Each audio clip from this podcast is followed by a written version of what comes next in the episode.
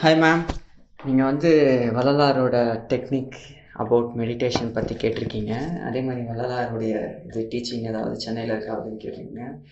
இதுக்கு விடை ஒன்றே ஒன்று தான் வள்ளலார் சொல்லிட்டு போன ஒரே இது வந்து முதலான விஷயம் அவர் சொல்ல கற்றுக்க வேண்டிய சொல்ல யோகம் எதுன்னு பார்த்தீங்கன்னா முதலானது ஜீவகாருண்யம் தான் உயிர் இறக்கம் தான் அதுலேருந்து தான் தொடங்க சொல்கிறார் ஓகேங்களா? ஸோ அப்போது அதை தான் நம்ம மெயினாக பண்ணணும். ஏன்னா இங்கே நிறைய பேர் ஆல்ரெடி யோகத்துலேயும் தவத்துலேயும் இருந்து போகிறவங்க போயிட்டுருக்காங்க போனாங்க. ஆனால் முழுமையான அந்த ஒரு எல்லையை போய் அடைஞ்சாங்களான்னா இல்லை.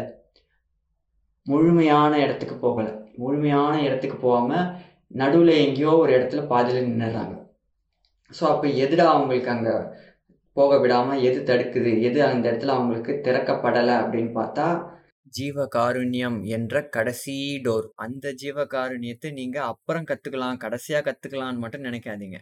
அதை இப்போவே இந்த பிறவியில இந்த உலகத்துல கத்துக்குனா மட்டும்தான் உண்டு. இதை கத்துக்காம அங்க போய் கத்துக்கிறதுக்கான வாய்ப்பே இல்லை. ஸோ அதனால தான் ஃபஸ்ட்டு அதை சொல்கிறார் நமக்கு. இதை கற்றுக்கோ இதுக்கு வா அப்படின்ட்டு. ஏன்னா இதை கற்றுக்கிட்ட பிற்பாடு நாம் கடைசியாக கூட நிறைய விஷயங்கள் யோகங்கள் இதெல்லாம் அப்புறம் கூட நம்ம கற்றுக்கலாம் அதெல்லாம் தானாக நமக்கு அப்படியே போகிற போக்கிலேயே நம்ம கை கூடிடும். ஆக இதுதான். ஜீவகாருண்யம் அந்த ஒரு நிலையில் வராதப்போ அந்த ஒரு அங்கே அவங்க தடுத்து நிறுத்தப்படுறாங்க. அதனால தான் அவர் சொல்லுவார் ஜீவகாருண்யமே மோட்ச வீட்டின் திறவுகோல் அப்படின்ட்டு. ஸோ அப்போ அந்த திறவுகோல் நமக்கு வேணும்னா திறவுகோல் இல்லாமல் நம்ம ப நம்மளால் போக முடியும். கதவினுடைய ரீச் பண்ணுற அளவு கூட நம்மளால் போக முடியும். ஆனால் போயும் திரும்பி வர மாதிரி இருக்குமே. அதுதான் அங்கே விஷயம்.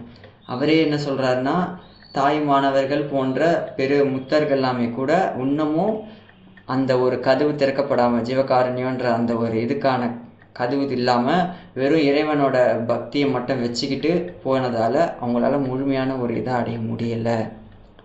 அதாவது அந்த மரணமில்லாத தன்மை. எல்லாம் வல்ல செய்யக்கூடிய அந்த ஒரு ஆற்றல் அந்த அளவுக்கு போக முடியல. அது அங்கே போனால் தான் நம்ம எல்லாத்துலேருந்தும் விடுபட முடியும் முழு சுதந்திரம் பெற முடியும். அப்படி இல்லாமல் நம்ம எங்கே போனாலும் முயற்சி எடுத்தாலும் அது பாதியிலே எங்கேயோ நிற்கிற மாதிரி தான் இருக்கும். மீண்டும் நாம் பிறவின்ற சுழற்சியில் மாற்றுறதுக்கான சான்சஸ் இருக்குது ஓகேங்களா ஸோ அதுக்கு நமக்கு என்ன சொல்ல வரான்னா அப்போ பக்தியே வேணான்னு சொல்ல வரல. நமக்கு பக்தியும் வேணும். இறைவன் மீது மாறாத அன்பு. முதல் விஷயம்.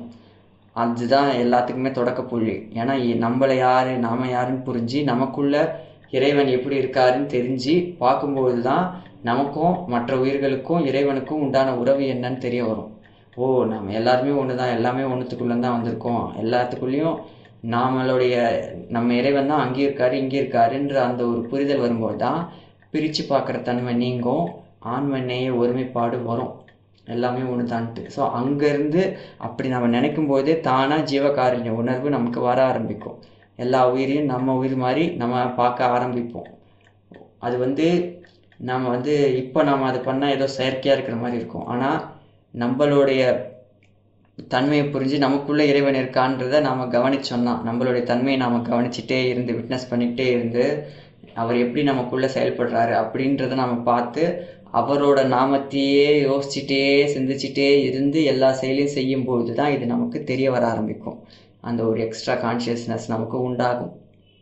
ஸோ அப்போ தான் நமக்கு இந்த விஷயங்கள் எல்லாம் அனுபவத்தில் நமக்கு தெரிய வரும். இப்போ நான் சொல்கிறதெல்லாம் கூட வெறும் தகவலாக தான் இப்போ இருக்கும். ஸோ அப்போ அனுபவத்தில் நீங்கள் பார்ப்பீங்க அதுக்கு அப்புறம் நீங்கள் ஜீவகாரணியம் உங்களுக்கு தானாக வரும் உயிர் இருக்கும் ஸோ இதை ரெண்டுத்தையும் நீங்கள் பெற்றுட்டா நீங்கள் அதுக்கப்புறம் என்ன பண்ணணும் ஏது பண்ணணும்னு இறைவனே உங்களுக்கு வழிகாட்டுவார். உங்களுக்கு உங்களுக்கு வெளியிலேருந்து எந்த குருமார்களும் தேவைப்பட மாட்டாங்க. ஓகேவா இன்னும் சொல்லப்போனால் வள்ளல் பெருமானே உங்களுக்கு வழிகாட்ட ஆரம்பிச்சிடுவார் இந்த வழியில் நீங்கள் போனீங்கன்னா. ஏன்னா அதுக்காக தான் நான் அந்த நிலையை அந்த வேலையை பண்ணுறதுக்கு தான் நான் அடுத்த கட்ட ஒரு இதுவாக நான் ட்ரான்ஸ்ஃபார்ம் ஆறன்ட்டு தான் அவர் போனாரே தவிர என்னோடய வேலைப்பா நான் வந்து இது சொல்லிட்டேன் நான் கிளம்புறேன் அப்படின்ட்டு அவர் போகல புரியுதுங்களா? அடுத்து பல ஆன்மாக்களை இன்னும் பல கோடி ஆன்மாக்களை கடை தேட்டுறது தான் அவர் வேலையே. அதை பண்ணுறதுக்கு தான் இப்போது அந்த ஒரு பெரிய நிலையை அடைஞ்சு இப்போ மாறி அவர் உருமாற்றம் அடைஞ்சு இப்போ அந்த வேலையை பண்ணிக்கிட்டு இருக்காரு. உயிர்களை தேத்தி விடுறது ஆன்மாக்களுக்கு அறிவு போட்டி ஏற்றி விடுறது இறைவனோட. ஸோ அப்படி இருக்கிறப்போ நமக்கெல்லாம் பயப்படவே தேவையில்ல. அவர்லாம் அவ்வளோ பயந்தார். நான் எப்படி உன்னை அடைவேன்? என்ன வழி? ஏது வழினே தெரியலையே. யார் எனக்கு உதவ போகிறா எனக்கு நடக்கிற இந்த விஷயத்தெல்லாம் நான் யார்கிட்ட சொல்லுவேன் என்னன்ட்டு. ஆனால் நமக்கு அந்த கவலை இல்லை. ஸோ அப்படி இருக்கிறப்போ நாம் பண்ண வேண்டியது இறைவனோட மாறாத அன்பும் நினைப்பும் சிந்தனையும் அதில் இருந்துக்கிட்டே செயலை செஞ்சுட்டு அவரோட இருத்தலை நாம் புரிஞ்சிக்க முயற்சி பண்ணால் அது அனுபவமாகும். அதை புரிஞ்சிட்டா அதுக்கப்புறம் நாம் அந்த உயிர் இறக்கம் தானாக வர ஆரம்பிக்கும். அதே இறைவன் தான் எல்லாருக்குள்ளேயும் இருக்கான்றப்போ. அந்த விஷயம் தெரிய வரப்போ ஸோ இந்த ரெண்டும் பண்ணுங்கள் உங்களுக்கு எல்லாமே புரிய வரும். அதுக்கப்புறம் நீங்கள் செய்கிற யோகம் முதல் விஷயத்துலேயே முதல் இதுலேயே உங்களுக்கு அதுக்கான பலனும் இதுவும் கைகூடும். இப்போ நாம் பல விஷயங்கள் பல முயற்சி எடுக்கலாம். ஆனால் அது எப்போ கைகூடும் ஏது பண்ணணுன்றது நம்ம கையில் இல்லை. இறைவன் கையில் தான் இருக்குது அவனோட அருள் தான். ஸோ அப்போது அவனோட அருளை எப்போ பெற முடியும்னா தயவோட அன்போட ஜீவகாரணியம் பண்ணும்போது தான் அதுக்கு பண்ணுறது அந்த இது தயவோட அந்த இயல்பாக எப்போ வரும்னா இந்த நிலையில் நம்ம இருக்கும்போது தான் இறைவனுடைய அந்த ஒரு சிந்தனையில் இருக்கும்போது தான் புரியுதுங்களா? இதுதான் விஷயம்.